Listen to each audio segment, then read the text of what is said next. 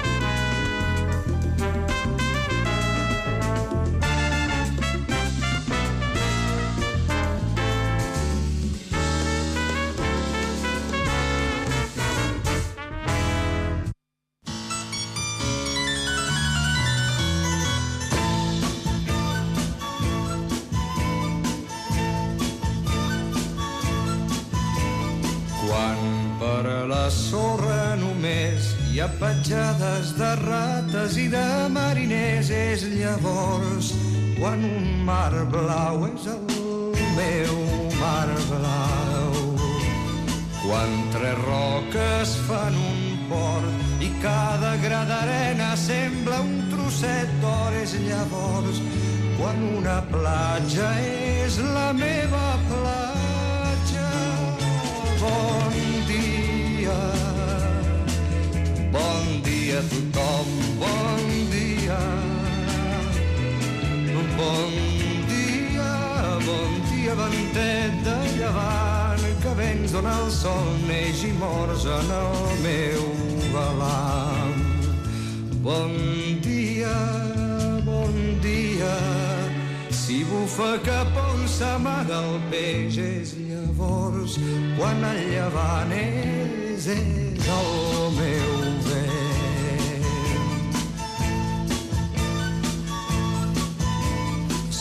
lleuger com un colom i a la proa pintat de vermell el teu nom és llavors quan un llaut és el meu llaut. Si les ones són juglars i el sol mitja mangrana creixent a la mar és llavors quan jo vull ser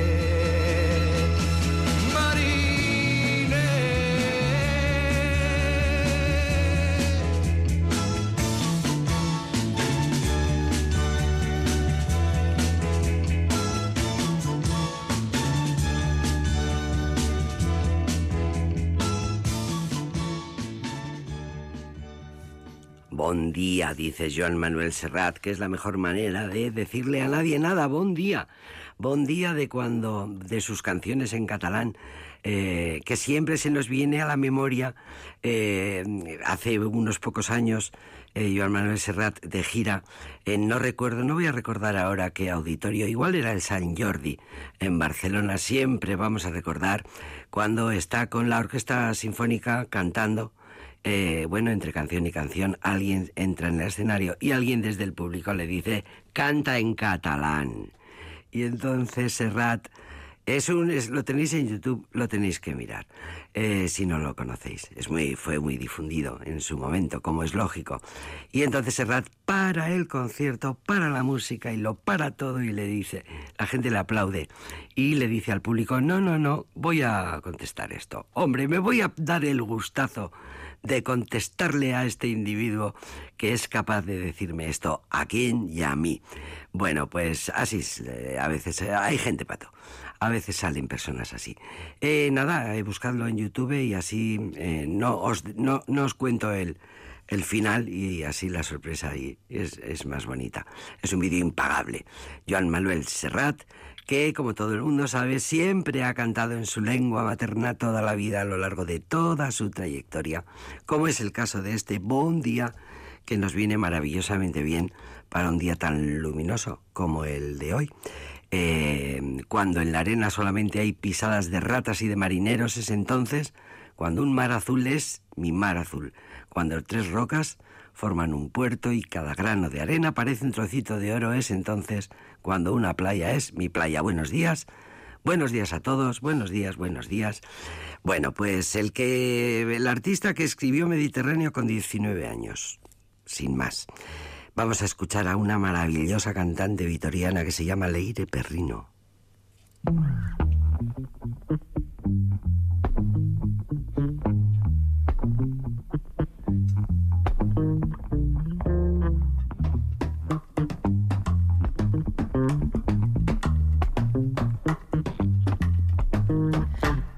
Se creen que las mató el tiempo y la ausencia. Pero su tren vendió todo de ida y vuelta. Son aquellas pequeñas cosas que nos dejan un tiempo de rosas en un rincón papel o en un cajón. Como un ladrón te acechan detrás de la puerta. Te tienen tan a su merced como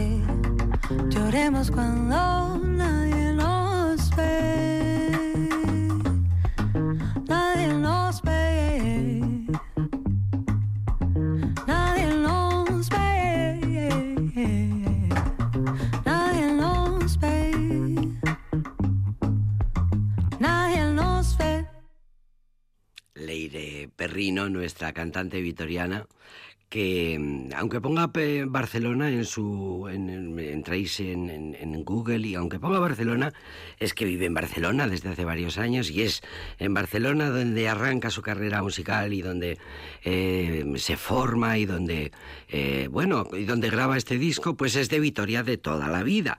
Y es de Vitoria y es de Avechuco. Por cierto Avechuco en gran potencia mundial en exportación de músicos eh, porque podríamos hacer una lista ahora mismo de gente importante, de músicos, de grandes músicos, hasta un estudio de grabación tenemos en, en Avechuco. Eh, un lugar muy importante en Vitoria, ya digo, una potencia musical. Leire Perrino, cantando a Serrat, que, pues bueno, si admiramos a Serrat, pues Leire Perrino lo demuestra cantando eh, aquellas pequeñas cosas. Cantante que fusiona eh, bueno, que ha escuchado mucha copla, se nota, y escuchando copla como Serrat, que siempre ha dicho que toda su música se basa en la copla, su gran influencia, pues escuchando mm, copla con el bajista brasileño Chobi Schiffler, pues se consigue un disco del que de vez en cuando escuchamos una canción, como esta versión de Serrat. Un toque, una manera de cantarla de Leire Perrino, una sensibilidad que consigue darle un toque diferente a boleros, coplas, bossa nova, le da un aire muy especial, una sensibilidad, una manera de cantarlas muy especial.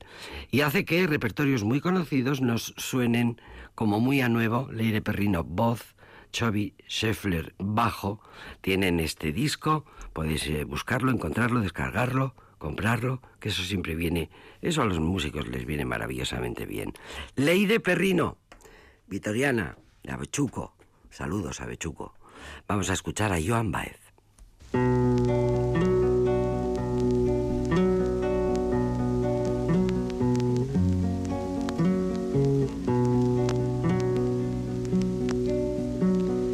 On a wagon bound for market, there's a cap with a mournful eye. High above him, there's a swallow winging swiftly through the sky. How the winds are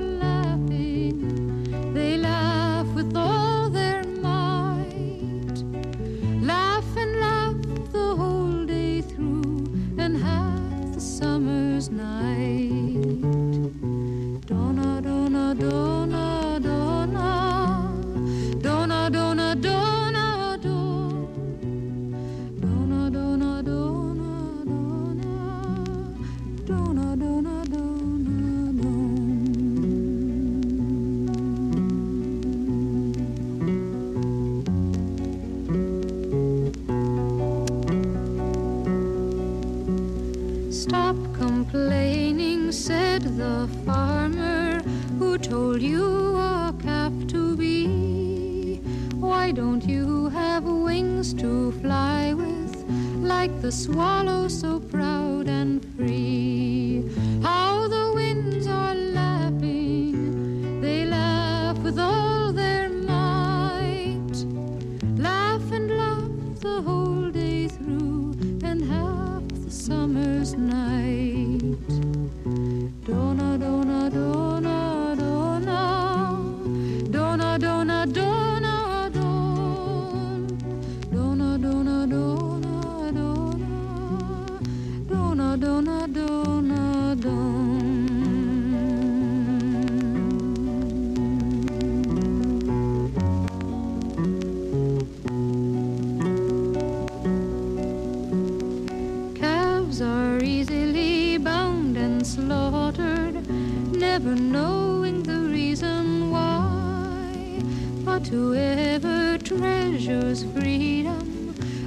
The swallow has learned to fly.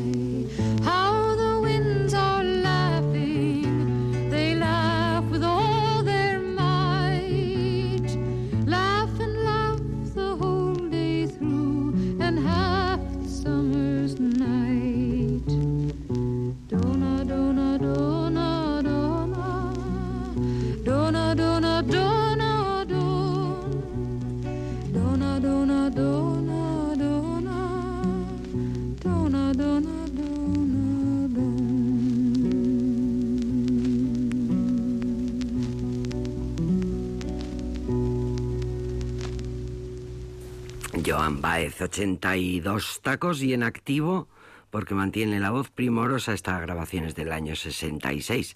Joan Baez, que tiene una experiencia muy bonita y la suele contar en las entrevistas. Lo que, fíjate, lo que contaba Carmen Maura el otro día en la gala de, de los Goya, de cómo una persona puede mm, influenciarte para toda la vida. Cuenta, suele contar Joan Baez, que tuvo una experiencia clave a los 13 años, en la primavera de 1954, sus tíos la llevaron a un concierto de, del artista folk Pete Seeger. Pete Seeger que en esos años y luego siempre ya en la historia representa la música sin pretensiones elitistas, una excepción en aquel momento en el deslumbrante mundo del espectáculo de los años 50 en Estados Unidos. Eh, fue a ese concierto y he escuchado que Pete Seeger decía, canten conmigo, canten ustedes mismos, hagan su propia música. Instaba a la audiencia a protagonizar sus propias vidas. Las grandes estrellas no son necesarias. Todo el mundo puede ser una estrella. Ese es ese era su mensaje. Total que Joan descubrió en aquel concierto, llena de entusiasmo, descubrió que era eh, eso era lo que ella quería hacer. Ella quería hacer música y la música que quería hacer era folk y quería hacer música sin pretensiones y no pretendió nunca ser una estrella. Su familia se trasladó a Boston, centro de la escena joven de la música folk, y bueno, ya luego todo fue rodado. Descalza con su vestido largo, eh, se acompañaba de la guitarra, una belleza de pelo oscuro con una voz de campana concentrada y natural tan diferente de las rubias del mundo del espectáculo a menudo tan maquilladas, tan arregladas. Veis como si al final eh, esto es un péndulo, estamos todo el rato volviendo, un círculo, estamos volviendo todo el rato a lo mismo. Bueno, pues vamos a escuchar a Joan Baez con otra de sus clásicas.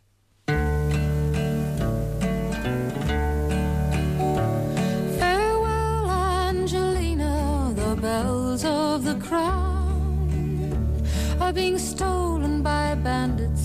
I must follow the sound.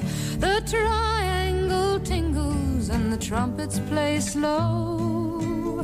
But farewell, Angelina. The sky is on fire and I must go.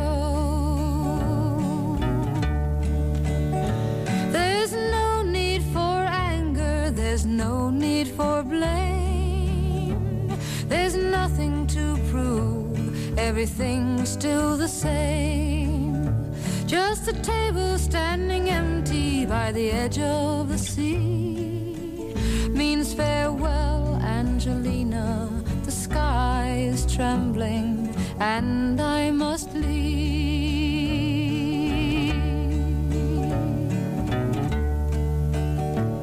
The jack and the Queen have forsake the courtyard. Fifty-two gypsies now file past the guards in the space where the deuce and the ace once ran wild. Farewell, Angelina. The sky is falling. I'll see you in a while. See the cross eyed pirates sit perched in the sun, tin cans with a sawed off shotgun. And the neighbors they clap and they cheer with each blast.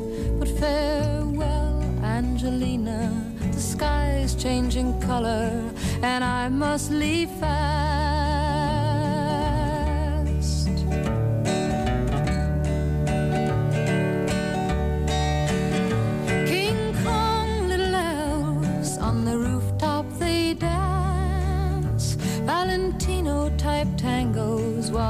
up man's hands. Shut the eyes of the dead, not to embarrass anyone. But farewell, Angelina, the sky is embarrassed, and I must be gone.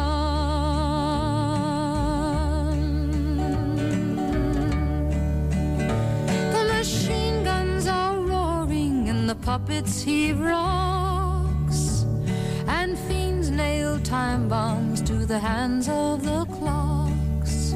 Call me any name you like, I will never deny it. But farewell, Angelina, the sky is erupting. I must go where it's quiet.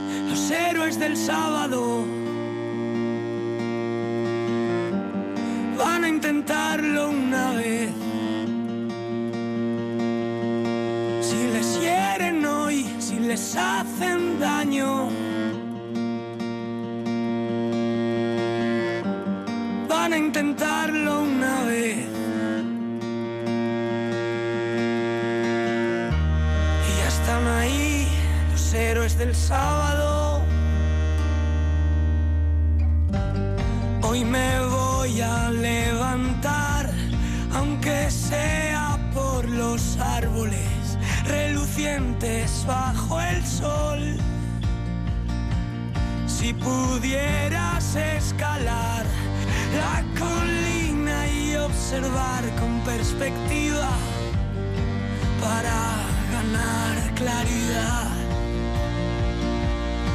Imposible ser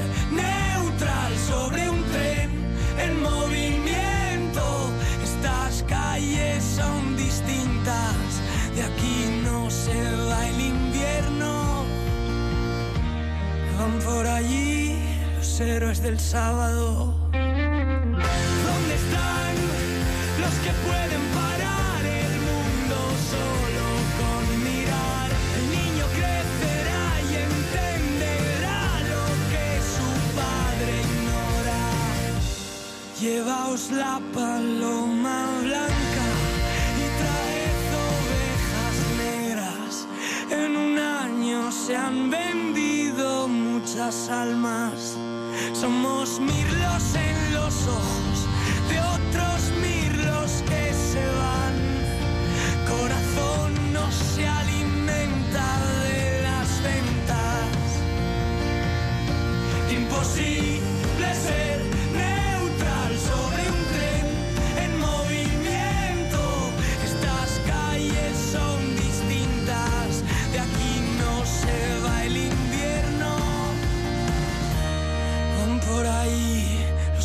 del sábado.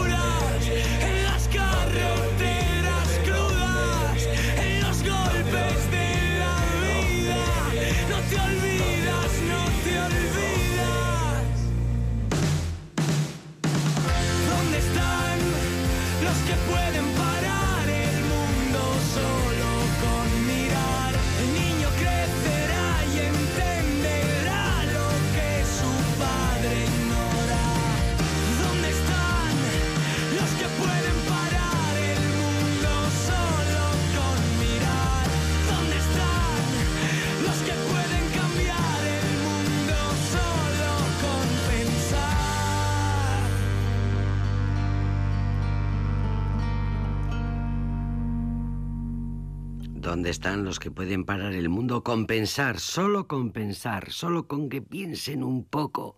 Ojalá los niños crezcan y conozcan lo que sus padres han demostrado que ignoran, querida Isidora Embrujo. Qué música más maravillosa nos traes. Gracias por traernos. Muchas, muchas gracias a ti y buenas tardes. Muy buenas sí, tardes. Creo Bienvenida. que es una canción preciosa, Qué bonita, cómo bonita. me gusta este David, el cantante de la maravillosa Orquesta del Alcohol. Cómo me gusta esta voz. Sí, y creo que es una canción apropiada para el tema de hoy, porque en realidad, mm, bueno, es apropiada porque a mí me hace pensar en, en, en Siria, en los niños, en la guerra, en esas calles que nunca se va el terremoto no ha- infierno. claro, el invierno, no, perdón. no podemos olvidar Claro. eh, la guerra. Eh, Exactamente. Siria nos va a traer a la cabeza Claro. también Y- permanentemente la, la, la, la guerra. Porque esos hay niños y hay una generación, casi una generación que no conoce la paz. Y porque la canción también es una, un alegato a, a ma- a mantener la memoria, que es No algo que... olvides de dónde vienes. Exactamente. Que en Siria, esta ciudad, este país tan castigado, pues es importantísimo y, y es, un- como tú has dicho antes, pues es, ha sido asiento para civilizaciones, creencias, culturas, mm, miles. Que yo lo digo porque está en el guion que nos Sí. preparan mi querida Isidora Embrujo, que me lo manda antes, y gracias a eso yo me entero de muchas cosas. Y hombre, pues sí, me tengo que preparar un poco y, y- y gracias a Isidora, gracias a Isidora y gracias a la radio, lo que estoy aprendiendo yo en Y- estas secciones de los lunes. Y no quiero dejar pasar la, mi felicitación a vosotros dos, a ti Jenny y a Alberto. Alberto Lebrancón en el en el control de control, Porque es vuestro día. Es, vuestro Es día y es día, nuestro Alberto. día también. Alberto, es nuestro día. Sí, y es E nuestro Isidora- día también Isidora, para todos los que nos gusta la día. radio. Es un día muy importante. No Sobre olvidemos todo- que Isidora Embrujo lleva 10 temporadas, 10 viniendo. Es, Siempre he pensado porque te mola mucho la radio. Me- exactamente, yo soy una gran consumidora de radio. A mí me gusta y creo en la función de como medio de comunicación, de divulgación. divulgación y de y, y eso de mantener. Y bueno, pues vamos a dedicar también en este no te olvides de dónde vienes. Mira, me acabo de recordar que he visto a los al grupo de los tambores de Calanda tocando en la Capilla Ardiente de Carlos de Saura. Carlos Saura. Así que también podemos dedicarle el programa Sí, a un sí. personaje tan importante en la cultura. Qué emocionante fue el otro día en, Sí. las- en la gala. Y Muchas ayer cosas. una cosa que echaron en la 2 de televisión española, qué emocionante la vida de Carlos Mm. De Saura. Carlos muy emocionante, muy emocionante. Solo ver a sus hijos cómo son y cómo hablan, ya te das cuenta de la gran persona que ha sido la gran persona que ha sido Carlos Saura. Eh, pero quiero poner la sintonía, ¿eh? O sea, hoy sí que quiero que pongamos la sintonía.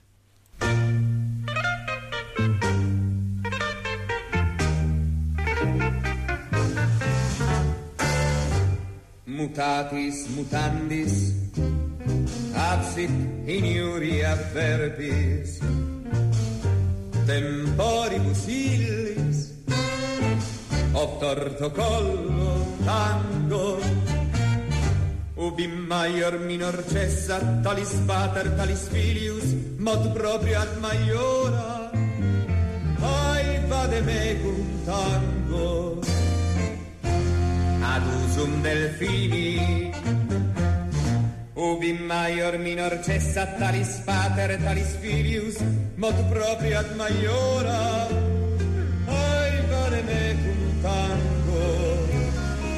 Sed alea iacta est Pues resulta que se celebra el Día Mundial de la Radio el 13 de febrero para destacar la importancia de este medio de comunicación, facilitar el acceso a la información a través de la radio, mejorar el establecimiento de redes entre las emisoras. Eh, bueno, pues eh, lo dijo la UNESCO en su momento, la UNESCO, y por eso se celebra eh, porque lo fijó la Asamblea General de las Naciones Unidas, la ONU mejor dicho. A partir de 2012 decidió que el 13 de febrero, víspera del día 14, También muy, muy nombrado. igual no había más días No. para, para celebrar la bueno, radio. como hay días para todo, Bueno, pues lo Tenía decía. que hay, tenía que tocar Hay días que celebran siete cosas a la vez. Sí, porque ya no, hay, efectivamente. ya no hay. Ojalá tuviéramos solo 365 problemas Sí. mundiales. efectivamente. Bueno, o cosas que celebrar. Bueno, pues eh, en la seguridad de que hablando como buena latinista, eh, la antigüedad más presente que nunca es lo que suele decir Isidora Embrujo. Hoy eh, vamos a conocer mejor a Siria de la que llevamos escuchando terribles noticias tantos años. Sí, bueno, voy a, a dejar la el, el- el carácter de latinista para Maite, Eh, ah, bueno, que es propiamente suyo. Yo voy a reivindicar el de historiadora, que es Historiadora. el bien, mío, bien, de la antigüedad. Lo de latinista para las dos no vale, ¿no? No, No, creo es, un, que... no es un genérico acertado. No, Vale. me parece que no. Fíjate. Ya puedes perdonar la corrección. No, no, no, yo encantada, pero- encantada, yo aprendo, aprendo.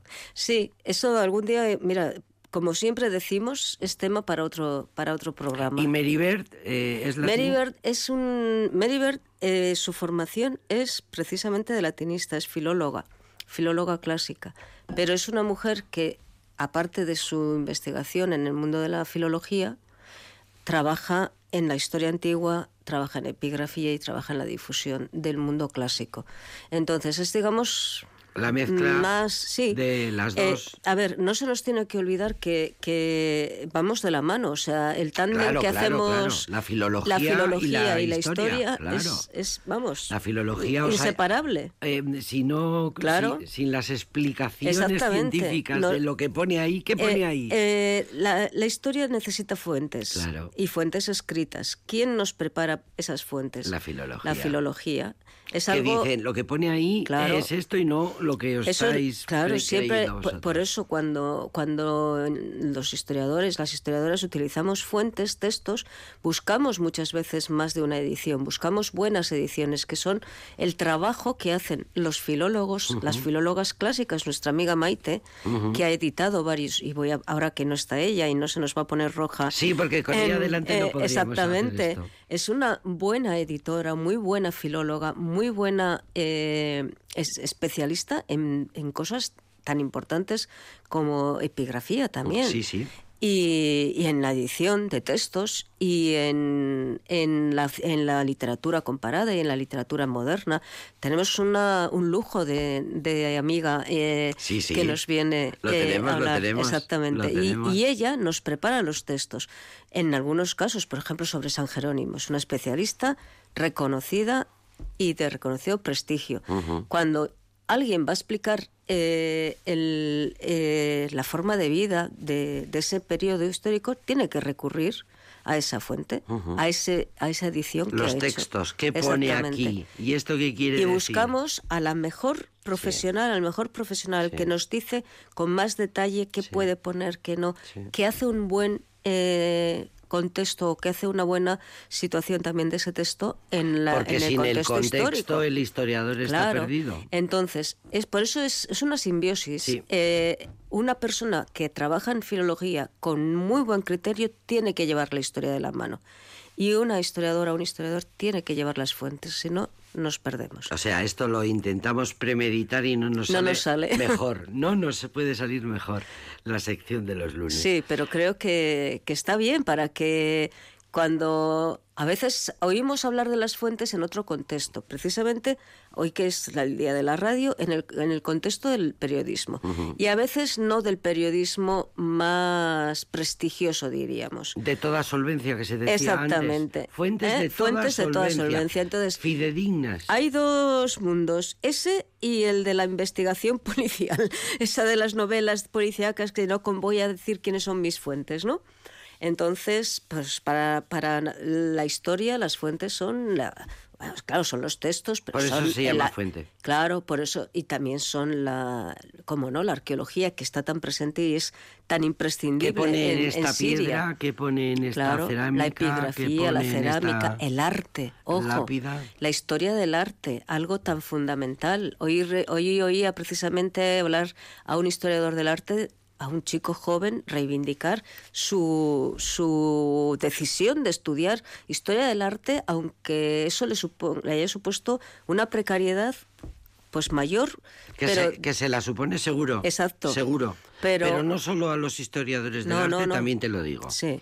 Entonces, eh, la historia del arte es, una es también una fuente muy importante para, para la Totalmente. historia. Porque el arte es la señal de Claro. lo que hemos sido, somos y Exactamente. los humanos. Cuando estaba preparando, claro, cuando estaba Es preparando el programa de hoy sobre Siria, pues he consultado varios varios artículos y una de las cosas que he consultado ha sido un trabajo de fin de máster de una de un, de un arquitecto sirio No he puesto el nombre porque soy incapaz de reproducirlo, lo siento mucho, pero no tenía quien me ayudara a, a, A a pronunciarlo. Pero es, es un trabajo fin de máster de un arquitecto que hablaba precisamente del paisaje de Siria. Una, una persona que ya ha hecho el trabajo fin de máster en Madrid, que ya que tuvo que salir de su país, de ese pequeño país lleno de contrastes precisamente por la guerra. Y, y él habla de ese, de ese mundo de contrastes, de esa, de ese, mm, esa superpoblación que De ese vemos en paisaje, las... de ese desierto que Exactamente. condiciona el, el desierto que ocupa las cuatro par- eh, una cuarta parte, perdón, una cuarta parte de tierra solo es cultivable. Las tres cuartas Dices partes. que es eh, eh, muy similar a España. En, de en tamaño, sí. De, de densidad de población es mayor porque, claro, hay muchas zonas que son inhabitables. Zonas que lo estamos viendo ahora, desgraciadamente, de, de riesgo sísmico, como acabamos de verlo. Zonas de temperaturas extremas, con tormentas de polvo, con sequías periódicas. Y estas catástrofes naturales se conocen desde la antigüedad. Tampoco pensemos que es nuevo. Eh, ya en el siglo VII los las fuentes, estas fuentes nuestras, hablaban de, hablan de, de los, de una serie de, de plagas, de algún terremoto, de una serie de problemas que ha vivido este territorio. Es un territorio, siempre habla- hablamos cuando les explicamos a los estudiantes y a nuestros estudiantes la- el nacimiento de las civilizaciones fluviales, aparece Siria Claro. porque el creciente fértil, ese trozo de tierra con forma de luna, es, por eso se llama creciente fértil, por una- es una luna, que llega hasta el, es- están entre el Éufrates y el Tigris, zonas que ahora son muy ricas, pero tremendamente pobres en muchas cosas. O sea, muy ricas ahora en, en petróleo, pero eh, que se han quedado eh, en una situación, y sabemos cuáles, pues Irak, y, y- Devastadísima Irán, por las guerras. Judea, por las guerras. Guerras continuas. Pero ese fue eh, el origen de las civilizaciones escritas, de las civilizaciones urbanas. Ojo, ahí nacieron las primeras ciudades. Las primeras ciudades y en, en, en Alepo, como tú decías, en Damasco, en Alepo se escribieron los primeros textos. Estamos viendo niños que ahora no tienen para, para poder ir a la escuela o que no les dejan, niñas que no pueden ir a la escuela, en territorios donde apareció la escritura en tablillas, con cuneiforme, en, los textos, hace eh, 4.000 años. Entonces, todos estos contrastes que puestos ahora sobre la mesa, yo creo que es más evidente. Hace más Nos hace más angra- grave más grave, la, claro. la situación. Esta es una zona, Siria era una, es una zona de paso. Es una zona, lo hemos visto con, de- tras, eh, bueno, eh, fue ocupada por todas las civilizaciones, por los egipcios, los hititas, eh, por los persas, por los griegos que tuvieron en esa región una monarquía, la monarquía seleucida, una monarquía helenística, uno de esos herederos de Alejandro Magno, y fue conquistada por Roma Claro. p- pasó al imperio bizantino, estuvo bajo el control de Constantinopla y ya en el siglo VII es conquistada por los árabes. Y a partir de ahí su, eh, su cultura, su civilización, su forma de vida vuelve a cambiar, eh, pega una vuelta tremenda y eso se refleja, como estamos diciendo, pues por ejemplo en la arquitectura, en la, en la decoración en- de, de, esas, de esos edificios. Es el origen de- del cristianismo, no se nos olvide también. Estamos viendo Alepo, por ejemplo, una ciudad tan castigada, tan, tan tremendamente castigada, tiene un 30% de población cristiana. Aunque la República Siria es una república árabe. eh, actualmente, la República Árabe Siria, ese es su nombre oficial Oficial, sí. pero eh, fue la cuna o la difusión, no la cuna, pero sí eh, hubo grupos cristianos muy importantes en esa región. Era una zona de paso, una zona de paso eh, imprescindible eh, y además ineludible para comunicar el lejano oriente con el lejano occidente. Cuando hablamos del lejano oriente hablamos hasta de la India, no se quedaban en el Éufrates. En el Éufrates se quedaron los romanos, pero Alejandro Magno sabemos que había llegado a la India. Y el extremo occidente era la península ibérica. Sabemos que la seda, las piedras preciosas, las perlas, el aceite, los perfumes, se movían desde la India hasta, eh, hasta Cádiz, hasta las columnas de, Hércules, que es el extremo más occidental de, la península, para los griegos, por ejemplo. Y sabemos que lo hacía por una serie de rutas, rutas de muy antiguas que fueron utilizadas sucesivamente por las distintas civilizaciones que se asentaron allí. Desde el neolítico sabemos que hay ya pueblos que ocupan eh, las zonas más, más fértiles y sabemos que construyen caminos que se van a utilizar luego en época asiria, con los arameos, que las van a utilizar los griegos, como no, y que las van a utilizar los, romanos. Y hay restos de calzadas romanas.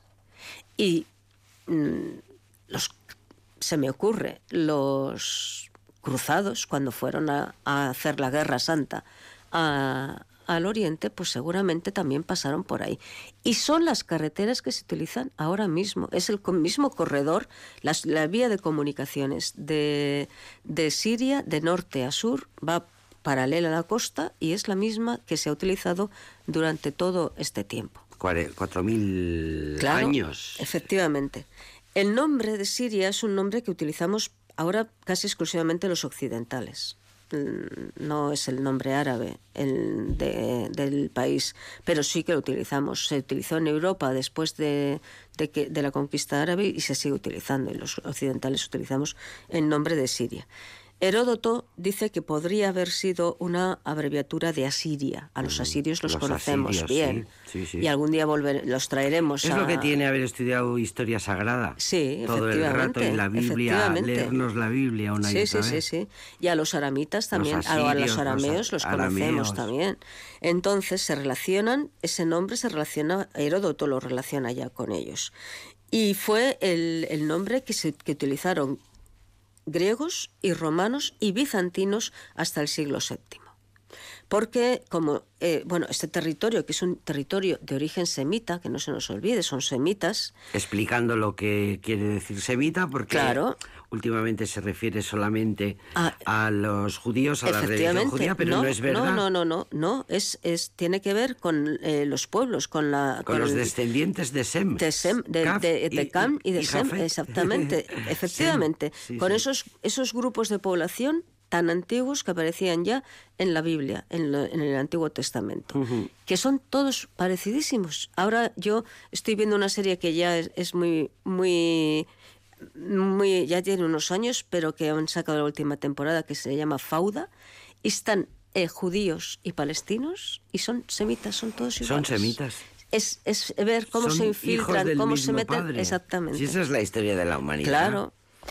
Y estos semitas eh, dieron, eh, eh, mm, fueron pues conquistados, integrados por distintas civilizaciones.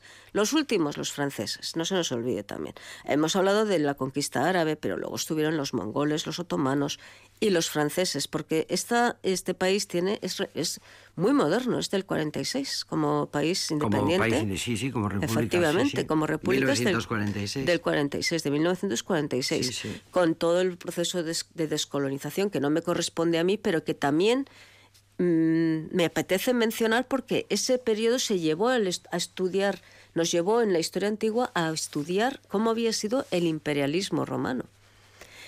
Cómo ese, ese imperio británico, el imperio francés, el imperio austrohúngaro se fue disolviendo, nos sirvió para plantearnos qué había pasado con, con el imperio eh, romano en su momento. Lo conquista Pompeyo, Asiria la conquista Pompeyo. Eh, nunca es una conquista militar exclusivamente.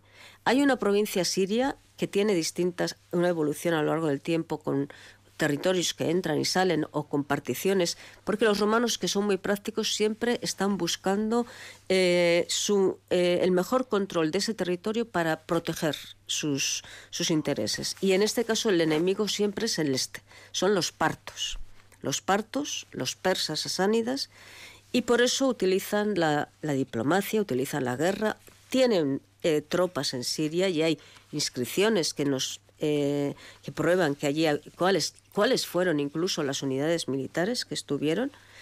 Y tienen eh, ciudades que cuando sobre todo los dos primeros siglos del imperio y con los severos, este territorio cobra importancia, experimentan un proceso de urbanización de lujo importantísimo.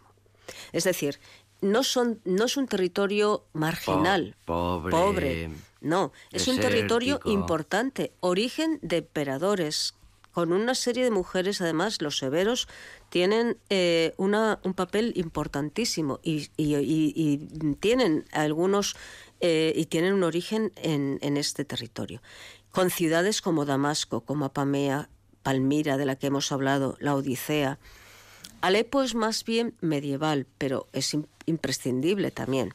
Y también hay una, a ver, hay una, eh, una ciudad griega que coincide, Beroea, que coincide, parece coincidir con, con Alepo. Y es un territorio que, que, durante mucho tiempo está controlado directamente desde Roma, pero cuando el imperio se divide entre Oriente y Occidente, pues como es también más, más normal, pasa a depender del imperio de, de, Oriente, de Constantinopla. Eh, es un momento de, de esplendor y de lujo para, y de mucha importancia para, para Siria, para este territorio. ¿Por qué? Pues porque van a ser los grandes comerciantes, como hemos dicho. Claro, eh, su propia localización en el mapa, ese ser zona de paso, ese estar en, entre los dos ríos mundos, tan importantes, entre los dos mundos, crisol de culturas, de civilizaciones, cuna de la historia, claro, por eso lo declara Patrimonio de la Humanidad la UNESCO en 1986. Eh, bueno, eh, estamos, mm, seguimos estando muy cerca de Siria y de los sirios. Y de los asirios. Y de los asirios, efectivamente. Querida, gracias. Gracias. Por celebrar el Día de la Radio y aquí conmigo. Gracias.